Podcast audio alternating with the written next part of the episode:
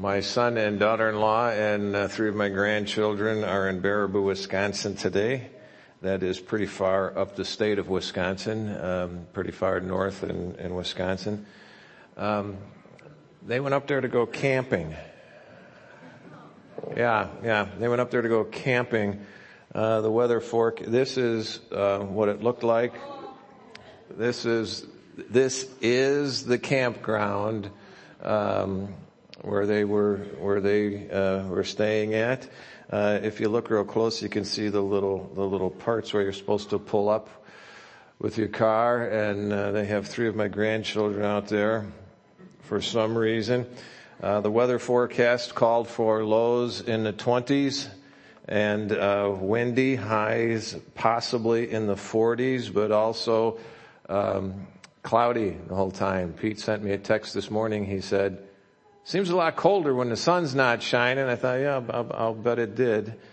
Um, we, Jenny and I met him. Uh, we had Caleb with us. Their, their oldest Caleb had a, a young writers thing at school, at um, Wayne High School yesterday. So Jenny and I took him to that and then we took off toward, um, Chicago and Peter left Baraboo, Wisconsin yesterday morning and took off toward Fort Wayne uh, knowing that we were going to meet somewhere along 30 to hand Caleb off so they could go to get back up there. This was not a vacation of choice. Jess's brother, uh, Jared, some of you know Jared, uh, Jared was getting married this weekend and in fine, um, free spirit fashion, uh, he and his betrothed, now his wife, thought it would be a great idea to be married outside at this campground near the lake at sunset. Um, I'm sure there's going to be stories, you know, they're going to tell stories about this for years to come. Um, Peter was telling us when we handed off Caleb to him, he said, did you get my text? I said, no, what was it? Oh man, he said, we need more blankets. I'll bet you do.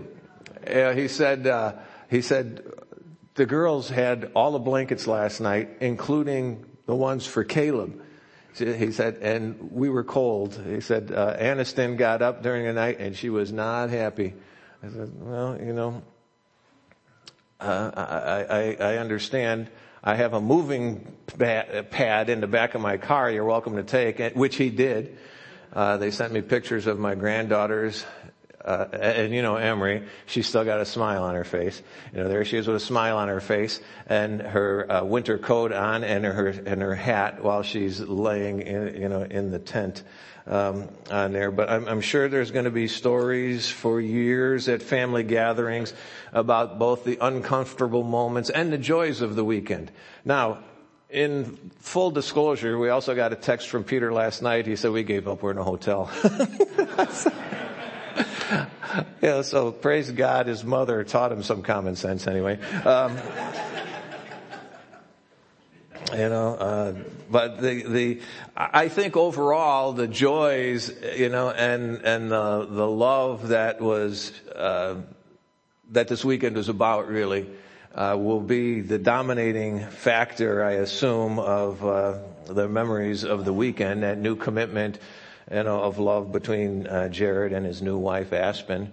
Uh, when you're married after a tree, what else are you going to do but you know do your wedding in a campground? But that's another story. Uh, you know, but also it's the continuing love of a family. Why else would you? Why else would you go camping in northern Wisconsin? You know, in in the winter. It's spring on the calendar, but not when you're up there. Uh, you know, and they're they're up there in less than ideal conditions. We've been looking at Paul's letter to the Philippians that he wrote to them while he was in prison. Less than ideal conditions. Uh, yet throughout the whole letter, Paul reminds his family, the church, and he reminds them to rejoice. He said it repeatedly, you know, to take real joy right where they are. Even though he is in less than ideal conditions himself, He is able to write them and to tell them to rejoice. He is able to, you know, to try to pull them along with him in his rejoicing even while he's in adverse conditions. Let's pray. We're going to pick up, uh, you know, where we uh, have uh, kind of paused for a little bit in the beginning of chapter three here. Father, thank you for who you are and your love for us. When we think sometimes we make decisions which uh, others may look at and question and and things go on in our life where we may even look at and question and wonder what in the world is going on here. Father but you in your grace and love um, continue to work and you continue to minister and you continue to touch us. And for that we're so very grateful you don't treat us as our sins deserve. You don't treat us as our foolishness sometimes deserves, but you treat us always with love. Teach us from your word as we look into it now, uh, that what you say will ring true. Uh, I thank you for the, the uh, opportunity, the honor really to, to share a little bit of what you've been showing me in your word and you may show people other things too as we go through this. So you touch their lives and hearts, all of us, we ask in Christ's name. Amen. We're going to be in Philippians chapter 3. We're going to start with the first verse. It's on page 1082 if you're using the Pew Bible. And again, I'm reading from the Holman Christian Standard. You know, you can pull up on your phone or your tablet or whatever it is, whatever you use. But if you're a little confused, you might want to use the one in the, in the uh, pew rack before you there. It was my plan to cover the whole chapter today. Yeah, that was stupid uh, that just isn't that just isn't going to happen. You know, I'm working on this thing and I'm going through it. And Thursday night, the uh, music team was here, and I'm trying to work through this thing a little bit more still. And I got to verse 11, and it was pretty obvious I wasn't going to get much further. So really, that's as far as they're going to get um, on there. So uh, beginning with verse one, follow along. It says, "Finally, my brothers, rejoice in the Lord." To write you again about this is no trouble for me and it's protection for you. Watch out for dogs. Watch out for evil workers. Watch out for those who mutilate the flesh. For we are the circumcision, the ones who serve by the Spirit of God, uh, boast in Christ Jesus, and do not put confidence in the flesh, although I once had confidence in the flesh. If anyone else thinks that he has grounds for confidence in the flesh, I have more circumcised the eighth day of the nation of Israel, of the tribe of Benjamin, a Hebrew born of Hebrews, regarding the law of Pharisee, regarding zeal, persecuting the church, regarding the righteousness that is in the law, blameless. But everything that was to gain to me I have considered to be a loss because of Christ. More than that, I also consider everything to be loss in view of the surpassing value of knowing Christ Jesus my Lord because of him I have suffered the loss of all things and consider them filth so that I may gain Christ and be found in him not having a righteousness of my own from the law, but one that is through faith in Christ, the righteousness from God based on faith. My goal is to know him and the power of his resurrection and the fellowship of his sufferings, being conformed to his death, assuming that I will somehow reach the resurrection from among the dead. Uh, that's probably as far as we're going to get today. And, uh, you know, once again, Paul directs God's people to rejoice, to be a rejoicing people, no matter the situation, no matter the circumstance. Remember again, he is writing from prison. He is writing as a prisoner and he says to them, he says, you know, rejoice, you know, rejoice. I, I hope that what we see here eventually is going to be three qualities. or We're only going to uh, cover one today, but uh, was I was looking at this whole chapter, you know, and uh, you know, and seeing what's there. There's things that that we should be rejoicing in, but also growing in. Overall, I think there's more than just the three that I'm going to pull out of this chapter, um, but three that stood out as I studied it. Only one today, and here's the one, um, and, and that's that we get new values. You know, we get new values. Now, we may think of rejoicing as the same thing as, as joy or happiness in someone or in something. Uh, it's, it's, it's more than that. But here he's directing that, that rejoicing, he says, you know, in the Lord. Now, rejoice, it doesn't require that we be happy. Rejoicing doesn't require that we be happy with what's happening, but there does seem to be some sense of relief there You know, uh, when he's talking about rejoicing in the Lord, there is some relief in, in, in the fact that it's, that, of that, this relationship we have with Christ. You know, it, it's very easy to let circumstances, uh, discourage us. That's why he directs us to rejoice in the Lord.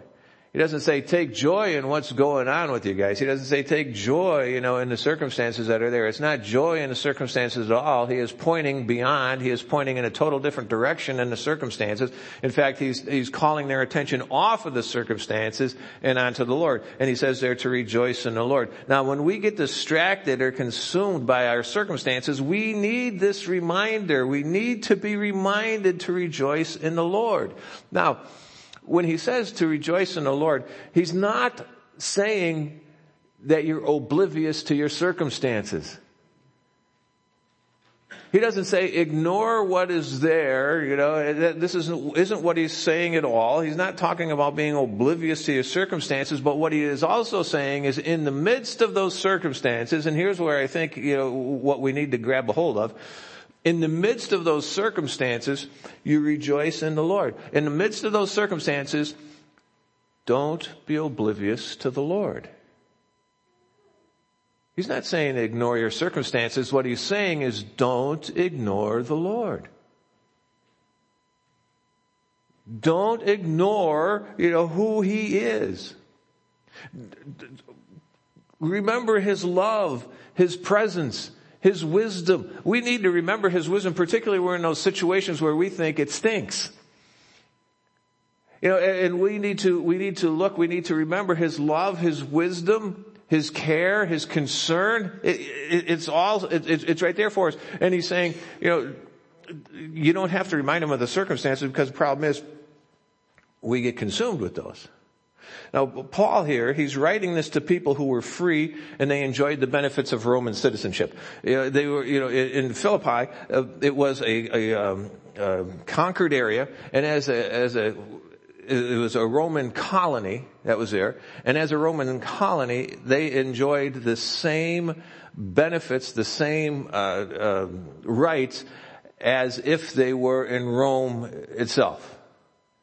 And they had all of those same rights and stuff. I always get a, a, a you know, a kick out of, um, when I, when we talk to people sometimes, um, I have some Hispanic friends came from Puerto Rico and they always get a kick out of it when you say, well, when did you come to this country?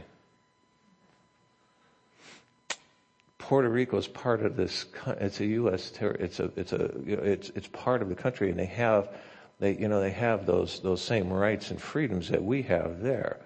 Uh, we forget that sometimes. And this is what he's saying to these, these folks in Philippi. You know, he's saying, he's, he's talking to those, he's talking to those who have, who have uh, those benefits of Roman citizenship there. Now he's talking to them while he himself is still in prison. He's talking to these guys who are free and have all of these rights while he himself is still in prison. It seems that it should be the other way around. It seems that what should be happening here is the Philippians, those, re, those living freely should be encouraging Paul the prisoner, but here Paul the prisoner is encouraging those who are living, who are living in freedom. And, and he's calling them, he learned to rejoice in the Lord regardless of the circumstances he was experiencing. He learned that in the midst of those circumstances that he was not to be oblivious of the Lord still. He was to be looking at, he was to be aware of and, and still in touch with the Lord. Your experiences do not take away from who God is or from your relationship with Him. Your, your experiences, your circumstances, they do not take away from who God is or your relationship with Him. And He says to rejoice in the Lord. Rejoice in the Lord. Not in your circumstance, independent of circumstances, whether good or less than good. You see, because if what you do is if you rejoice in your circumstances only when they're good, you're going to spend a lot of your time miserable. Because again, let me just remind you of the promise of God nobody wants to claim. When Jesus said, in this world you will have trouble. Tribulation is the way King James words it. Tribulation, there's a good word for you. Tribulation. He didn't say you might. He didn't say, you know, every once in a while. He didn't say, well, just a few of you. What he said was, you know, in this world, you will. You, you he, here's a guarantee for you, he said. In this world, you're gonna have trouble. He goes on, he says, but be of good cheer. I overcome the world. Paul says, rejoice in the Lord. Be of good cheer. Why? He has overcome the world. And that's, that's relationship. It's that relationship with God. The source of rejoicing is the Lord. He is also the object of rejoicing. He is both the source and the object of our, rejoice, of our rejoicing here. You know, now we are affected by our circumstances and situation. We are affected by them.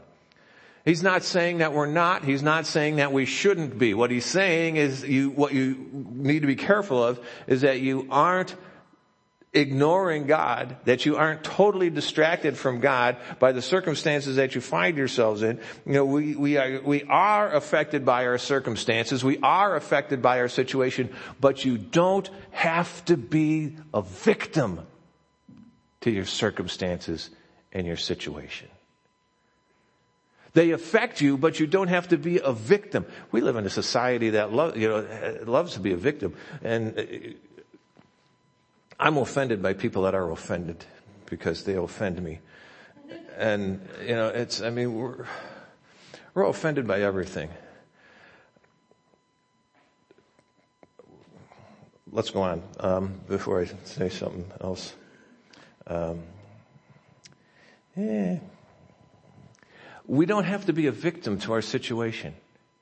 You know, we, we, we can go, we, we don't have to submit ourselves to the circumstances because we should be submitting ourselves to the Lord as his slaves. Remember how this letter started. Paul and Timothy, he says, slaves of Jesus Christ.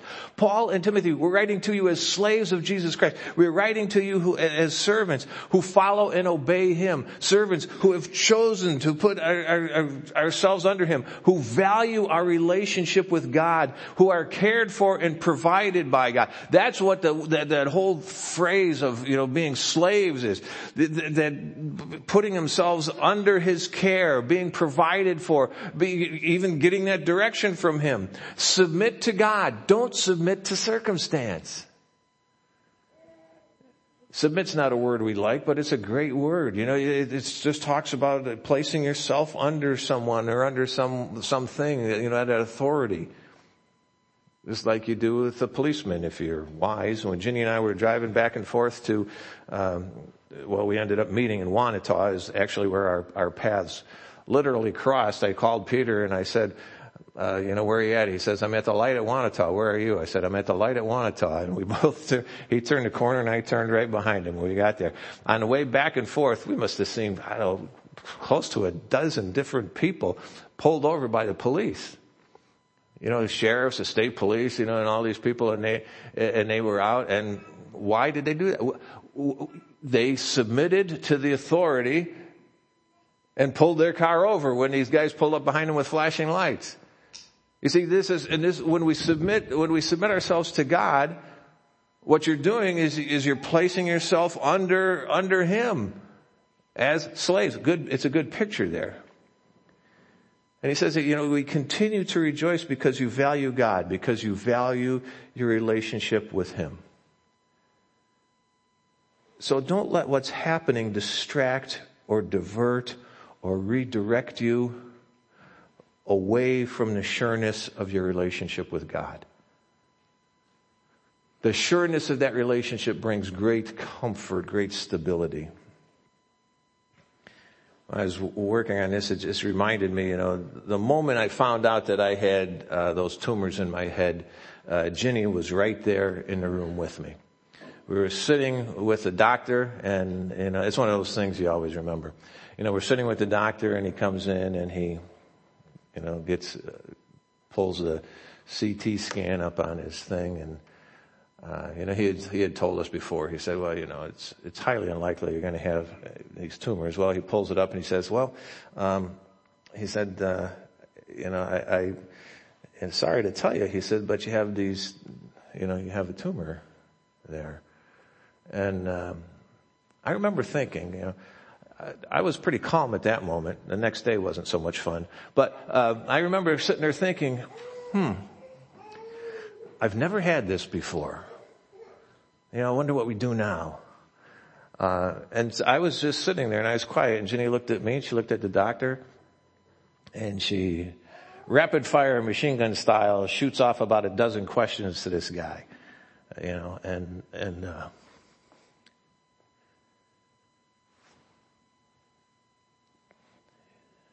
she remained my wife through the whole thing.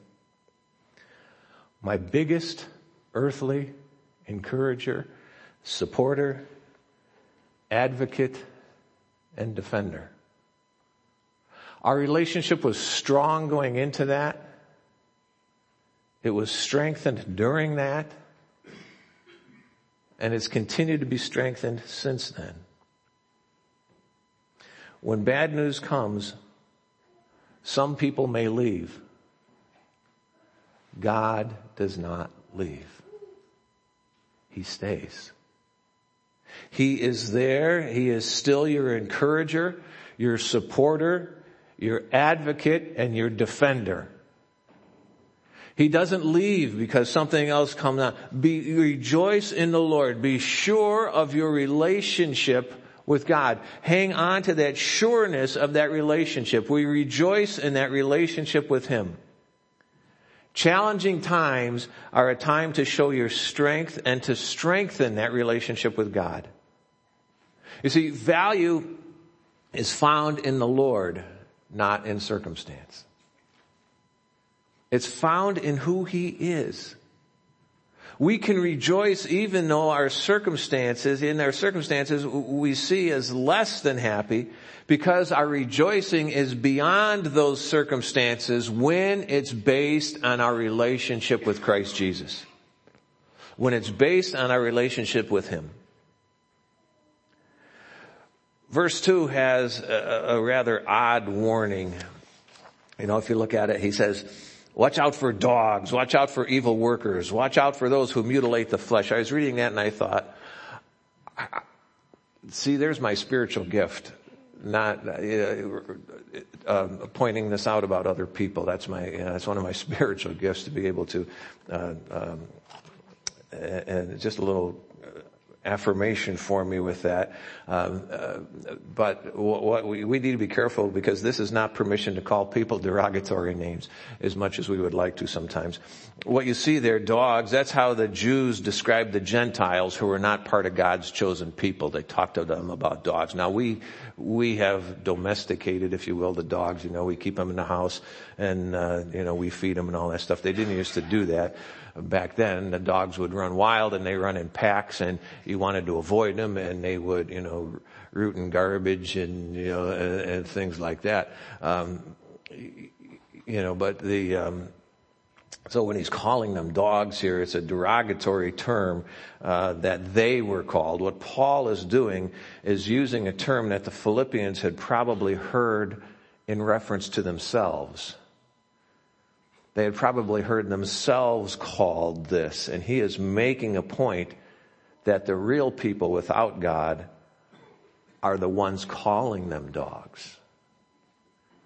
You know, that they're, they're the ones, they're the ones that, that don't have this relationship with God. You know, there will be many who do things and many who say things that have the potential to discourage you. Watch out. Don't let that discourage you. Don't let that discouragement happen. Realize where they're coming from. Notice he also refers to them, you know, those who mutilate the flesh. Uh, he's referring to what uh, are sometimes referred to as, as Judaizers. The Judaizers were those who put more stock in the outward conformity to the law. They wanted to conform to the law, the Jewish law, uh, rather than an actual relationship with God.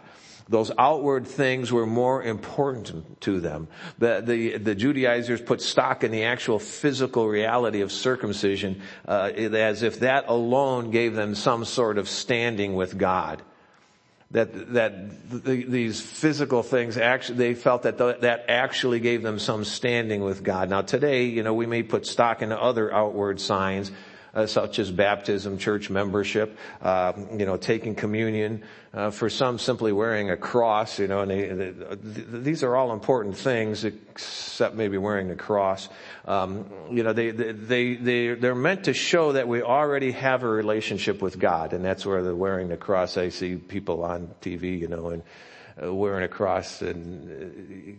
Uh, their conduct tells me they're very far from God, um, you know, but uh, the, whole thing is these other things, they don't give us any standing with God in and of themselves. Baptism does not, one of the things we do when we go through baptism class, when we go through membership, one of the things I try to make clear to you in communion every month when we take communion is doing this doesn't, this, this doesn't give you any standing with God.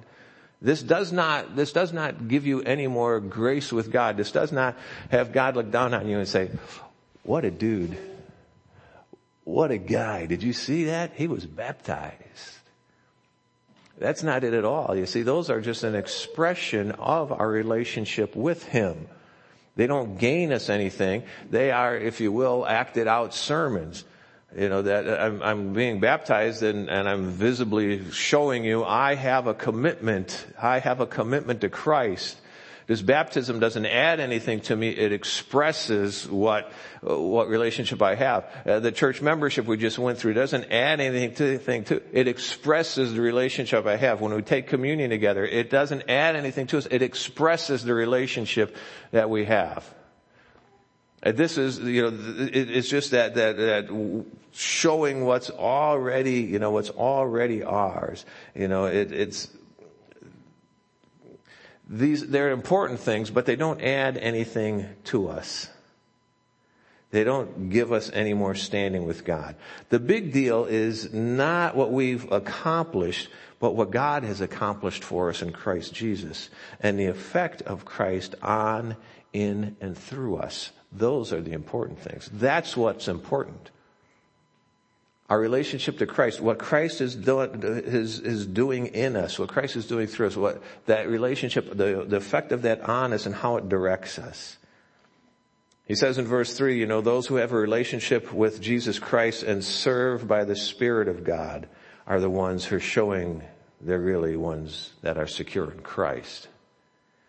You know, the ones with something actually to rejoice in. Not like the Judaizers where it was that outward sign. Now if you're, if you're depending on outward things, when do you have enough? If you're depending on church attendance or, you know, or baptism or if you're depending on these things, you know, when, when do you have enough?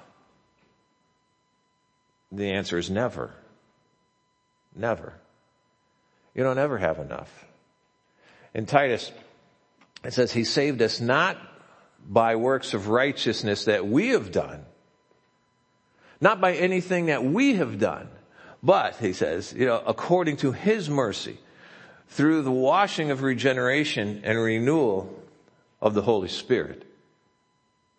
Not by anything we've done, but just as it says here in Philippians in, in, verse 3, you know, that we serve by the Spirit of God and that renewal of the Holy Spirit. Works have no merit for salvation. They do not earn us anything for God. We do not add anything to the sacrifice of Christ on the cross for us. You add nothing to it by the things you do. We are saved not because of those righteous things we have done, but according to His mercy. We are saved because of what He has done. We're saved from our sins strictly because of what Christ did on the cross and God reaching out to us in grace. Ephesians chapter 2, He says, For you are saved by grace through faith. You are saved by grace through faith. This is not of yourselves. It's what? The gift of God. Not from works, in case you missed it. He repeats it. Not from works so that no one can boast. Now he goes on, he says, for we are his creation created in Christ Jesus for good works, which God prepared ahead of time for us so that we should walk in them. See, works are the evidence of salvation and the responsibility of everyone who has a relationship with Jesus. They are the evidence and the responsibility for us. They don't gain us anything. That's part of the responsibility we have that, uh, that, that, uh, of following Him and those works which He prepared in advance that we should walk in Him. He says, how well are you doing with the things that God has prepared in advance for you to do? How well are you doing with those things? You say, well, I, I don't even, I don't even know what they are. Well, no, we do know what they are. We do know what some of them are. You see, we get tripped up on the little things and we miss the big things. God has 99% of the, the will of God for you is found right here in the Bible. And we get hung up and we get messed up by that little small percentage of, of the, of the, of the other things. You know, well, I don't know what it is that, that he has for me to do. No, we do know what he has for us to do. He's laid it out very clearly. First Peter chapter 3 verse 15. He says, but honor the Messiah as Lord in your hearts. There's a good start for you. Always be ready to give a defense to anyone who asks you for a reason for the hope that is within you telling others about that hope that is within you is certainly part of the work that he has given you to do. Telling others why it is you do what you do, how it is you, why you live like you do, why, you know, and, and, those choices you make, uh, and that certainly is part of the work that he has given us to do. Always be ready to give a defense, he says, to anyone, anyone, anyone who asks you, and be ready to tell them why, but I don't know enough. No, if, if you, if you know, if you know enough to, to, come into relationship with Christ, you know enough to tell other people about a relationship with Christ, but you know, you also know enough to say, I live this way because I have a relationship with Christ. Just like some of my behaviors changed after, after I married Jenny. You know, some of my behaviors changed and, and they needed to change, you know, because, because there's a relationship there and a relationship that I pledged you know, people kind of laugh at, you know, and, and some people try to make fun of our vice president, you know, because he has some standards that he won't violate, one of which is, you know, won't have, that he won't um, have a meal with another woman one on one or even a meeting with a, with a woman other than his wife, um, just one on one, and he won't do that. And they laugh and they ridicule him and they, they say that he is you know, uh, downplaying went, no, he isn't. It's got nothing to do with that. What it has something to do with is the fact that, you know, he has a, claims a relationship with Christ and he doesn't want to mess up his relationship with his wife and he wants to protect that.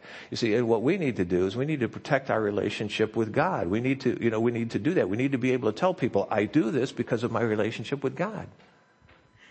You know, and, and this is why I do this. When he's talking about, you know, to, to be always ready to give a defense to anyone. Why? Because Christ makes a difference in my life. Making disciples would certainly be a part of the good works God's prepared for you to do. He says, go therefore and make disciples of all nations, baptizing them in the name of the Father, Son, and the Holy Spirit, teaching them to observe everything that I have commanded you. And remember, I'm with you always to the very end of the age. Now, some of you, you have a footnote in your Bible. Uh, the Holman Christian Standard, I believe, has a footnote after disciples. Uh, and it says, it literally, you know, it says, go and disciple all nations. That's what he tells us to do. Now, it doesn't mean that you have to go to Slovakia like Ricky did or anywhere else. What he's talking about, what he's talking about is, you know, wherever it is you're going, you, you disciple these people. Tell them about Jesus. Tell them who he is. Tell them what it means to live for him. Tell them what, you know, what brings purpose to your life, what can bring purpose to their life. And, and help them to see and to understand who he is. And I, I like the, the more literal translation at the end of that too, where he says, I'm with you always, you know, I'm with all the days. All the, there is not a day, there is not a day that God is not with you. When you have a relationship with Him, there is, there, He doesn't take a vacation from you. He doesn't take a break. You know, I, I always get a kick out of, out of people, you know, and they say, you know, I, you know, I just need a break, you know. God doesn't take a break from us. He doesn't say, you know what, you're, you are wearing me out, dude. He doesn't, he doesn't do that. I, I mean, I, sometimes I, I think we push him, uh, you know, but he, he doesn't, he doesn't, he is with us every day. He, he told us, disciple, you know, wherever you, disciple, share, tell people about who Jesus is, how they can find Jesus, and how they can grow in Him. You know, telling him, you know, teaching them to observe everything I commanded you. It's not, you know, throw a tract at Him and, and run down the street. He's talking about getting involved in touching lives. Now you'll notice in Philippians 3 there in verse 2, uh, when he's, you know, he says about those dogs, those evil workers, You know, those, those evil workers. Watch out for the dogs, the evil workers. Evil of a bad nature he's talking about. And we become those evil workers when we push for behavior instead of focusing on someone's relationship with God.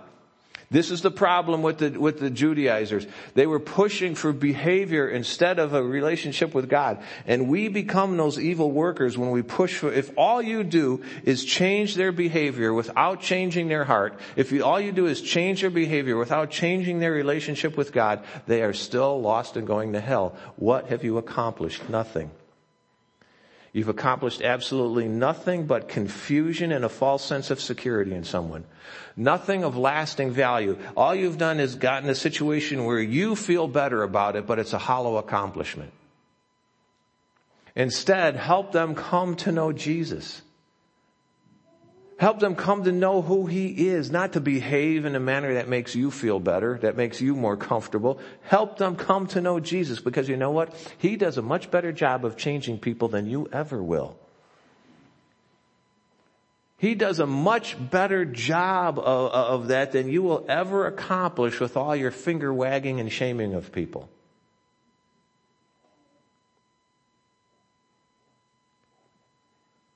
I was talking with my sister this week again, and you know, one of the things that I always remember when I when I talking with her, um, you know, is the way that it mattered to her. She said something to me about um, she thinks sometimes that maybe her uh, zealousness in in telling us about Christ. Uh, uh, turned her family away, you know, turned our family away from Christ instead of toward Christ.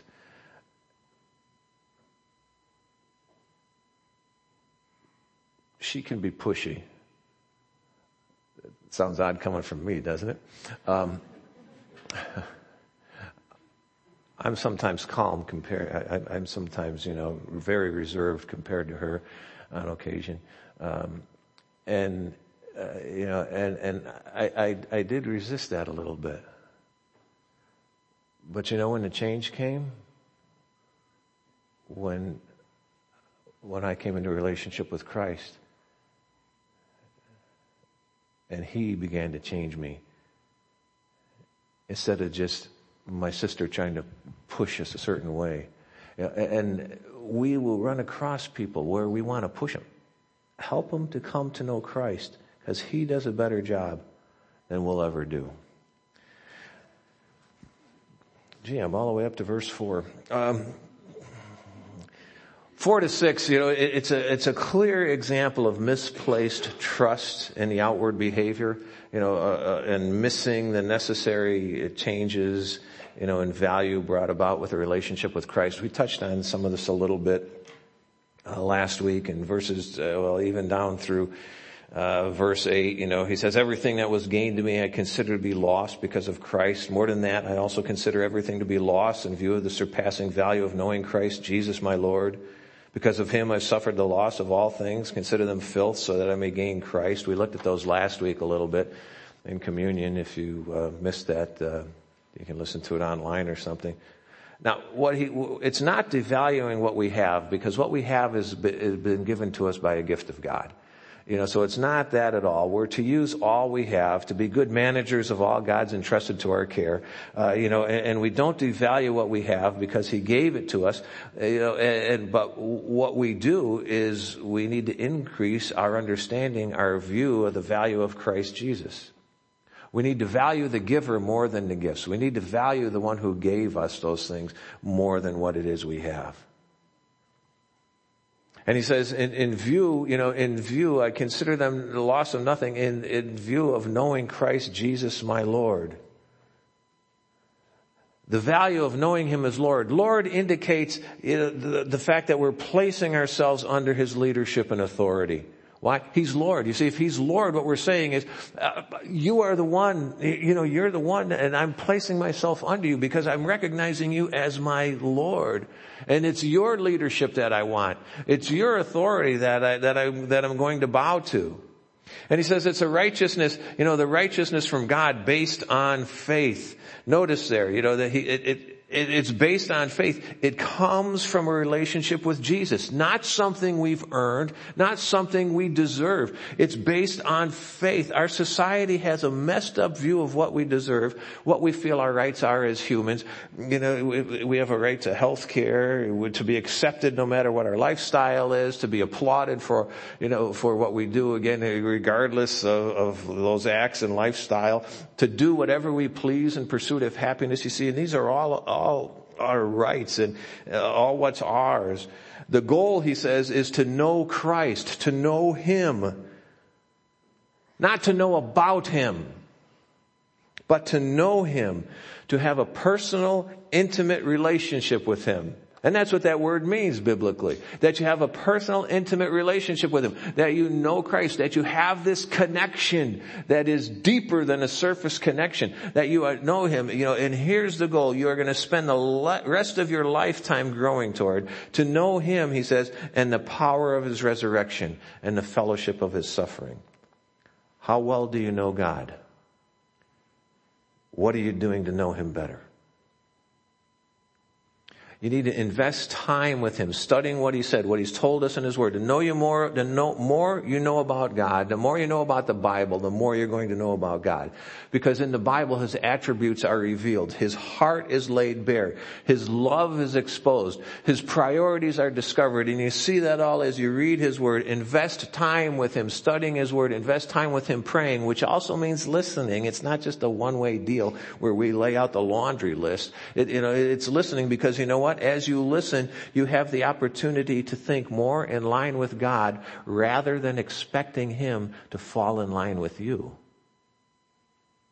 Prayer is not our opportunity to make our argument with God so that He falls in line with our argument. Prayer is that opportunity for us to discuss things with God so that we begin thinking more the thoughts of God and that we are refined more by His power and grace, not getting Him to do what we think needs to happen. Verse 11, he says, somehow to reach uh, to the resurrection. That's the precursor for our resurrection. The, the, resurrection of Christ, you know, is what goes before because He's alive. We know we too will one day be alive. Uh, be it, it's worded this way in 1 Corinthians. He says, but now Christ has been raised from the dead, the first fruits, important word, of all who have fallen asleep. For since death came through a man, the resurrection of the dead also comes through a man. For as in Adam all die, so in Christ all will be made alive, each in his own order. Christ the first fruits, afterward at his coming those who belong to Christ. The first fruits are, are that which, it's an example of that which is going to follow. When they gave the first fruit offering, it was, you know, they gave of what, what was of, of the crops and it was the first fruit of what? More of the same that was going to follow. And this is the picture he has for us here. In first John, he says, dear friends, we are God's children now and what we will be has not yet been revealed. We know that when he appears, we will be like him because we will see him as he is. Now this isn't the Mormon thing, you know, that we're going to be, that we're going to be God. The thing is that, you know, we are going to be resurrected like him. Here in Philippians, uh, in two weeks we'll get to this verse, you know, he was transformed, you know, he will transform the body of our humble condition into the likeness of his glorious body by the power that enables him to subject everything to himself. When we come into a relationship with Jesus, spending time with Him and Him working in our lives, we develop new values. Those new values help us to face what's coming along. We are no longer bound to the values of this world, but the value, values found in the Lord. And in that we can rejoice. Next week's Easter, we're going to back up into chapter 2 again uh, and look at some of the verses there I skipped over. I told you when we were in that chapter. Uh, in two weeks, we're going to finish looking at this. Um, but I hope what you do in those two weeks is that you begin to rejoice in those new values, particularly that valuing God as God. That when you're in the circumstances, you're not overwhelmed by the circumstances, but you can rejoice in the Lord. That you don't forget the Lord. And no matter what you're facing, that relationship with Him, let that take first place. Let's pray.